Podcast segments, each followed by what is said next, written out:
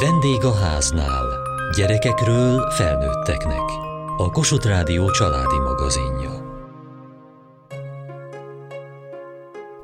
Bár a vállás kétségkívül trauma a házas felek számára, ugyanakkor néha előfordul, hogy a vállás után találnak egymásra igazán a volt házastársak, és újra összekötik az életüket.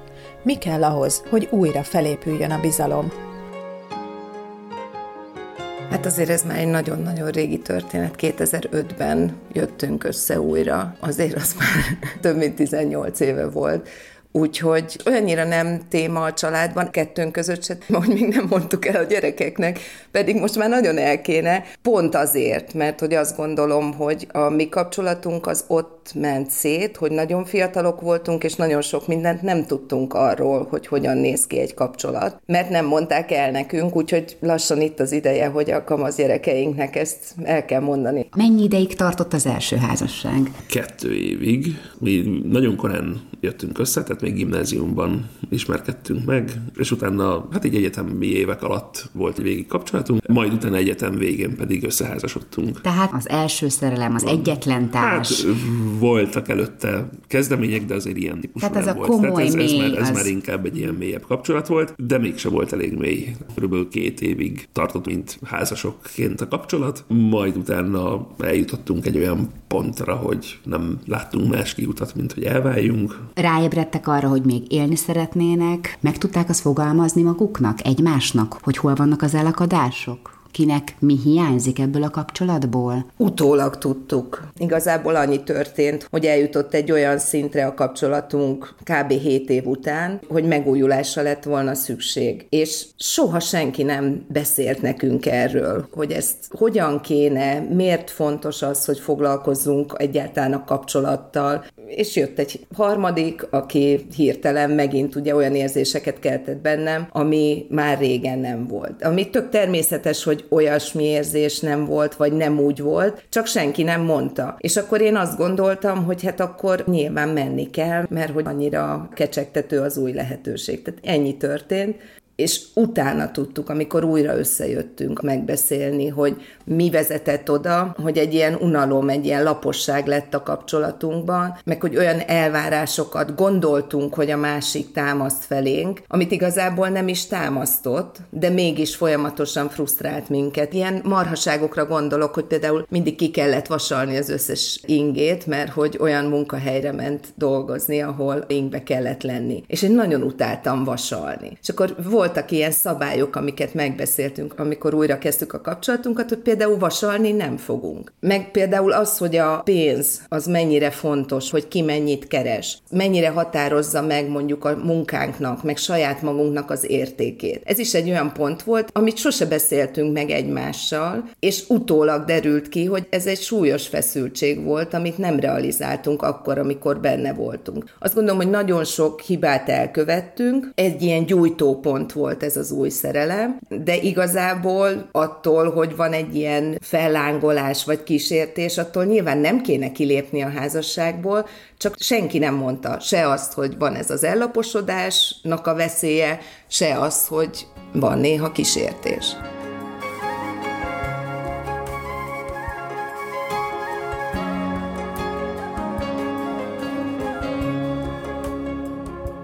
Van az a mondás, hogy felmelegítve csak a töltött káposzta jó. Ez a házasságokra nem feltétlenül igaz. Mi a mondás létjogosultsága, és mégis hogyan tud rácáfolni az a sok pár, akik mégis megpróbálják újra, és talán jobb is lesz, mint újkorában. Tölgyesi Klára családterapeuta. Nekem az jut eszembe, hogy a kapcsolatok esetében ez a mondás talán úgy hangzik, hogy bizalomból egy van.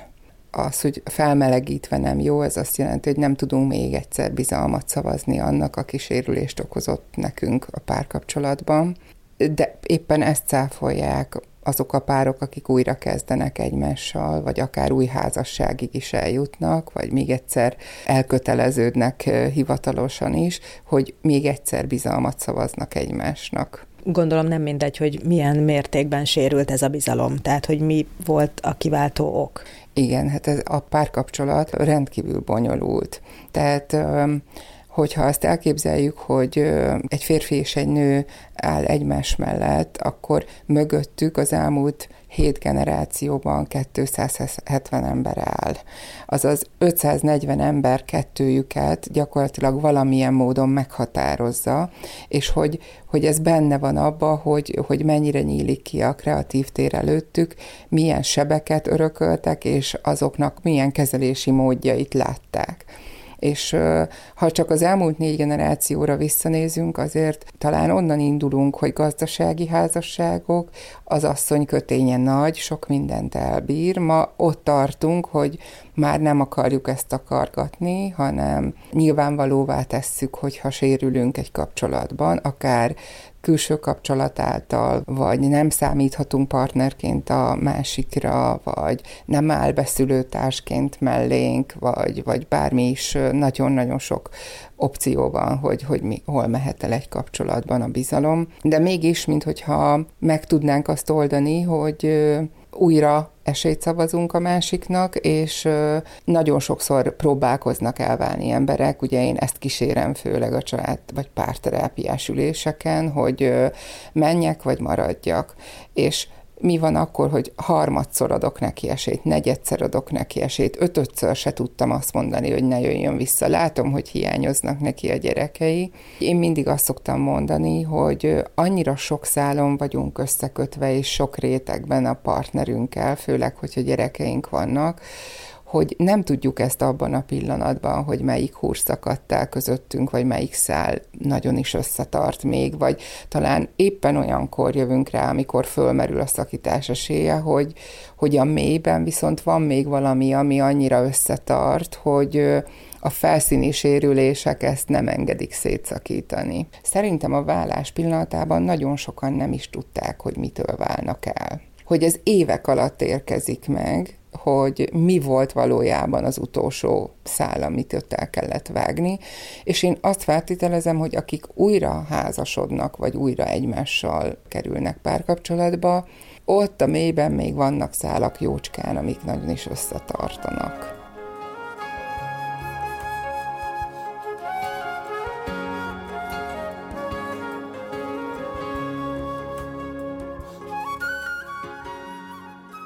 Szerintem nálunk az első kapcsolati részben. Ott volt egy ilyen nagyon erős megfelelési kényszerünk a családtagok felé. És például ezt is tudtuk tisztázni, hogy erre igazából nincs szükség, hanem ennek az elengedését egy kicsit próbáltuk egymásban erősíteni. Hát ha már a rokonokról beszélünk, két évvel az esküvő után azt bejelenteni akár csak a szülőknek, hogy itt a vége, nehezen tudom elképzelni, hogy milyen lehetett. Édesapámmal két nagyon nehéz beszélgetésünk volt életében. Az egyik az volt, amikor pár évvel később elmondta, hogy hétfőn kezdi a kemoterápiát. Na ez volt a másik, tehát ez nagyon-nagyon nehéz ügy volt. És az volt az érdekes, itt a családnak való megfelelésről beszéltünk. Mi otthon laktunk az én szüleimnél sokáig. Még a házasságkötés után is fél évig, mert nem készült el a lakásunk. És én egész biztos, hogy tele voltam megfelelési vágyakkal a szüleim felé. És én például úgy éltem meg akkor az én családomnak a reakcióját, hogy Hát tulajdonképpen a férjemet jobban szeretik, mint engem, tehát azt éreztem, hogy totál mellé álltak, és én ilyen kivetett voltam, vagy nem tudom, például unokabátyám segített költözni, mert édesapám nem volt hajlandó segíteni Úgyhogy ezt így érdekes volt megélni. Nyilván most így már szülőként nem meglepő, hogy nem tudták ezt feltétlenül úgy reagálni, ahogy nekem akkor jól esett volna. De hát abszolút az volt a megélés, hogy én félrementem, én elrontottam az életünket, mindenkiét is, nem csak az enyémet. Nagyon nehezen akarták elfogadni, hogy akkor nekem most új kapcsolatom van. Úgyhogy piszok nehéz volt. És utána az volt az érdekes, hogy amikor viszont újra összejöttünk, ez mennyivel később történt? Egy jó másfél év.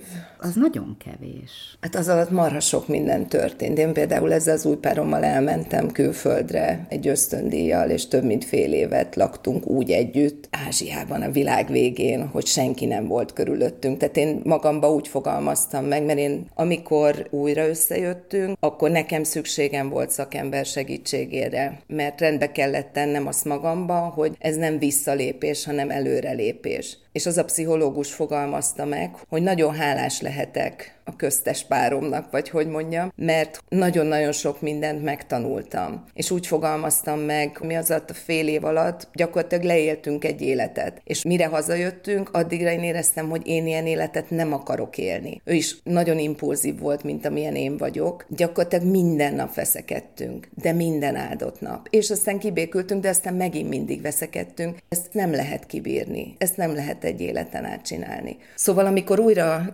összejöttünk, akkor például az én keresztanyukámnak a reakcióját azt soha nem fogom elfelejteni, amikor meglátta az új lakásba a férjemet, aki akkor éppen nem volt a férjem, tapsikolt örömébe és két lábon ugrált, és egyszerűen meg kellett zabálni. A másik nagyon aranyos reakció, te családod is inkább ez a ne beszéljünk róla habitust vette fel, viszont egyetlen egy ember a családjából a nagymamája, amikor először fölmentünk hozzájuk, akkor azt mondta, hogy kislányom, de jó, hogy hazajöttél. És az valami olyan döbbenetesen sokat jelentett, az, az olyan volt, mint a feloldozás. Abból, hogy addigra már nyilván mi egymás között megbeszéltük, hogy nem arról volt szó, hogy itt én tettem tönkre az életünket, én hibáztam egy nagyot, és akkor most megpróbálok visszakullogni, mert nem tudok jobban. Mi ezt addigra már tudtuk, de annyira sokat jelentett, hogy legalább egy ember van, de szerintem keresztanyú is egyébként, hogy vannak egy páran, akik látják, hogy itt mi történt, és hogy mi ezzel együtt is egymásnak vagyunk rendelve.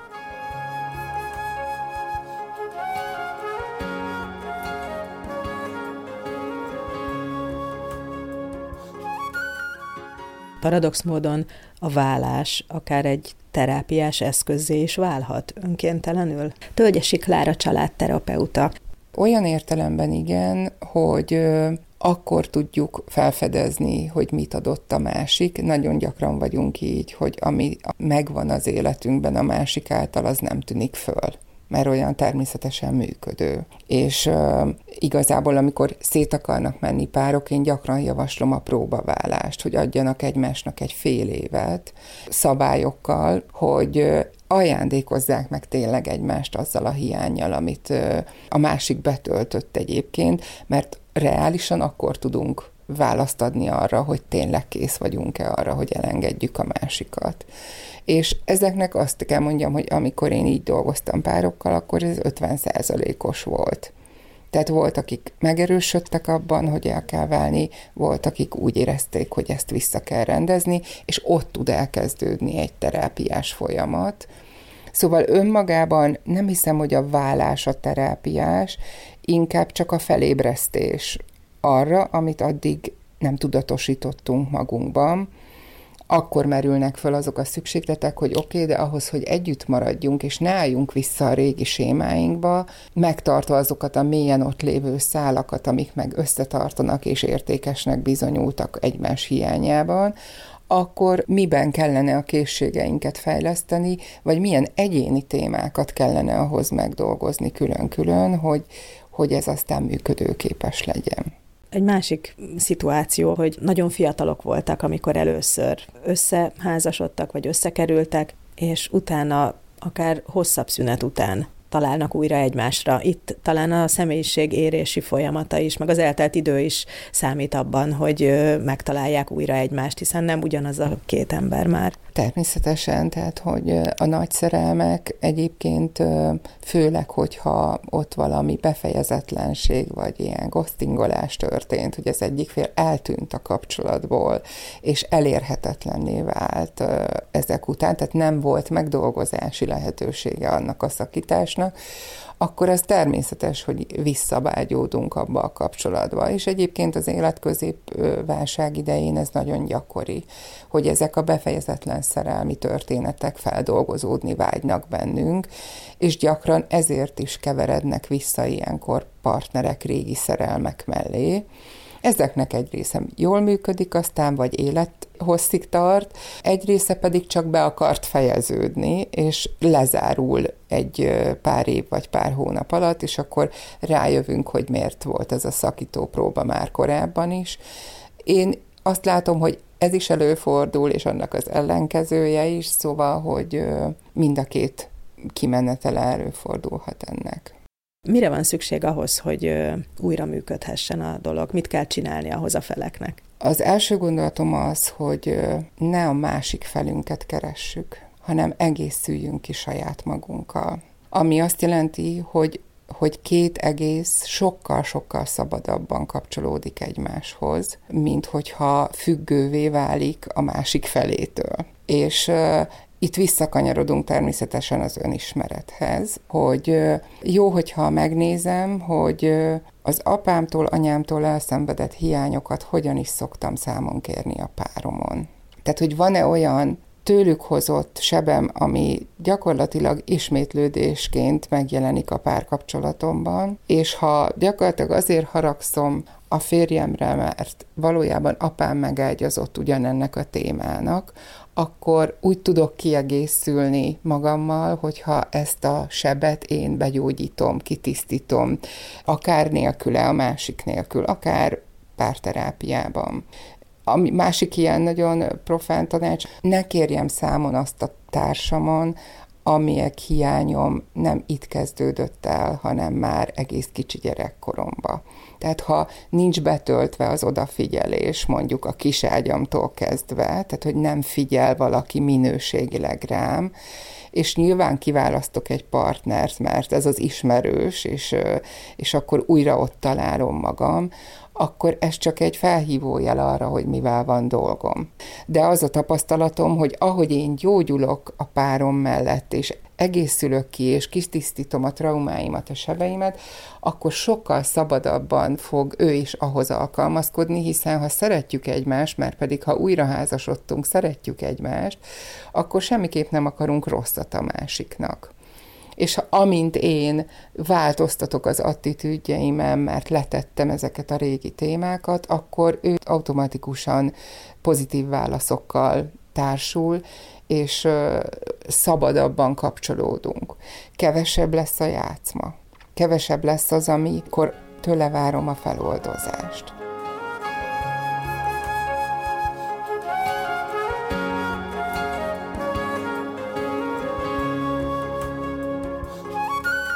Amikor mi újra találkoztunk, az úgy volt, hogy én ugye szakítottam, mert éreztem, hogy ezt én így nem akarom, és írtam egy sms hogy egyébként Magyarországon vagyok, és nem találkoznánk -e, ami azért volt egy nagy lépés, mert a vállás óta egyáltalán semmilyen kommunikáció nem volt közöttünk. És akkor találkoztunk, és az olyan volt, mint a filmeken. Tehát amikor nem tud megállni az ember a lábán, mert úgy remeg a térde, meg innen, az valami döbbenetes. És akkor onnantól kezdve nagyon gyorsan történtek az események, események, és akkor volt egy olyan beszélgetésünk, ahol mindent elmondtunk egymásnak arról, hogy mi történt ebben a másfél évben. És az nagyon fájt. Az borzasztó volt. Zokogtunk. Ezzel voltam, ezt csináltam, erre jöttem rá. Az egy borzasztó nehéz beszélgetés volt. Ez volt az, ami erőt adott ahhoz, hogy utána már nem nagyon foglalkoztunk azzal. Ön hogy készült erre az első hosszú szület utáni találkozásra? Mit várt, mit remélt ettől?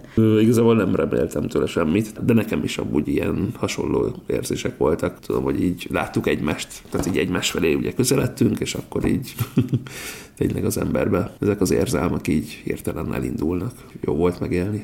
Azért ön nagyon meg volt sebezve. Mennyire volt bizalmatlan az újrakezdésben? Volt-e bizonytalanság? Igazából nem volt. Pont ez a beszélgetés kellett mindenképpen ehhez, hogy ezeket a dolgokat feloldjuk. Kíváncsiság is volt bennem, hogy kicsit így elemelkedve attól, ahogy voltunk, próbáljuk meg újra. És nem ugyanaz a kapcsolat, hanem egy teljesen másik kapcsolat lett belőle. Egyszerűen más a minősége, mert mind a ketten fejlődtünk időközben annyit, hogy tudjuk értékelni jobban a másikat. Most most például a 18 éves fiúknak mit fognak mondani? Hogy csinálják, hogy ne essenek bele ugyanebbe? Vagy meg kell tapasztalni mindenkinek a saját nehézségeit és hibáit? Nem kell ezt feltétlenül lejátszani. Édesanyám egyszer azt mondta, amikor már megvoltak a gyerekek, és kezdtek körülöttünk ilyen 32-35 között vállások lenni, hogy de jó, hogy ti ezt lejátszottátok a gyerekek előtt, tehát hogy mi megkíméltük ezt a gyerekeket. De ezzel együtt azt gondolom, hogy ha elég sokat beszélnénk arról a gyerekeket, mondjuk elmondani, hogy az az eufórikus érzés, ami egy szerelem elején van, az teljesen természetes módon, hormonális változás változásokat és minden, ez körülbelül két évig tart. És hogy utána csak azért, mert ez elmúlt, azért nem kell tovább menni, mert hogyha tovább megyünk, akkor az nem feltétlenül egy emberi reakció, és ilyen szempontból azért könnyű most már nekünk azt gondolom, mert hogy ott vannak velünk vasárnaponként a templomban, tehát hallják azt, hogy mi a házasságnak a rendeltetése, meg az értelme, meg hát látnak sok olyan párt, akik kisebb-nagyobb, közepesebb gyerekekkel láthatóan boldogok és láthatóan jól tudnak egymással élni. Tehát ezt kell szerintem elmondani, hogy folyamatosan törődni kell a másikkal, folyamatosan beszélgetni, kommunikálni kell a dolgokról, el kell fogadni azt, hogy mind a ketten, és ezért a kapcsolat is folyamatosan változunk, és hogy ebben van akár egy hullámzás. Saját magaddal való kapcsolatod, és a másikkal való kapcsolatod is egy ilyen állandó hullámzás, amit állni kell. Nyilván vannak ilyen impulzívabb típusok, mint én, meg vannak ilyen sziklatípusúak, akiknél ez azért egy kicsit talán kevésbé fájdalmasan megy, de azt gondolom, hogy ilyen dolgokról kellene beszélni, meg hogy például nagyon fontos, hogy találjunk olyan dolgokat, akkor is, amikor már mondjuk gyerekeink vannak, ami kettőnknek program, érdekesség, amiben el tudunk merülni. Találni kell erre időt, alkalmat, és tényleg olyan fajta együtt töltött tevékenységet, ami mind a két félnek jó. 18 év házasság után. Randiznak még? Rendszeresen. Többször járunk kettesbe vacsorázni, koncertekre, irodalmi estekre, igen. És az a bizonyos szikra. Vannak olyan pillanatok, amikor tudom, hogy nem tudom, most Kiskunfélegyháza jutott eszembe, amikor levehettem a maszkot. Tehát az például egy olyan pillanat volt egy ilyen covidos koncertnél, amikor azt éreztem, hogy nagyon-nagyon szerelmes vagyok. Ez olyasmi, mint a gyereknevelésben, hogy nagyon sok a nehézség, és vannak pillanatok, amikor egyszerűen csak ránéz az ember a gyerekére, és azt érzi, hogy gyönyörű, hogy a leggyönyörűbb és szerintem a kapcsolatban is így van, hogy vannak ezek a napi tevékenységek, meg vannak a családi nehézségek, betegségek, egyebek, de kell, hogy legyenek ilyen pillanatok, amikor ránézünk a másikra, és realizáljuk azt, hogy minden mellett nem hiába vagyunk együtt, és hogy ennyire gyönyörűt, ennyire jót, ennyire szépet nem kaphatnék soha.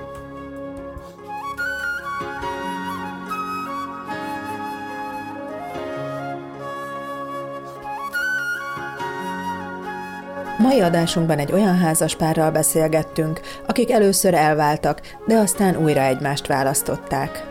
Kövessék műsorunkat podcaston, vagy keressék adásainkat a mediaclick.hu internetes oldalon. Várjuk leveleiket a vendégháznál kukac mtva.hu e-mail címen. Műsorunk témáiról a Kossuth Rádió Facebook oldalán is olvashatnak. Elhangzott a vendégháznál. A riporter Belényi Barbara, Hegyesi Gabriella, a gyártásvezető Mali Andrea, szerkesztette a felelős szerkesztő Hegyesi Gabriella.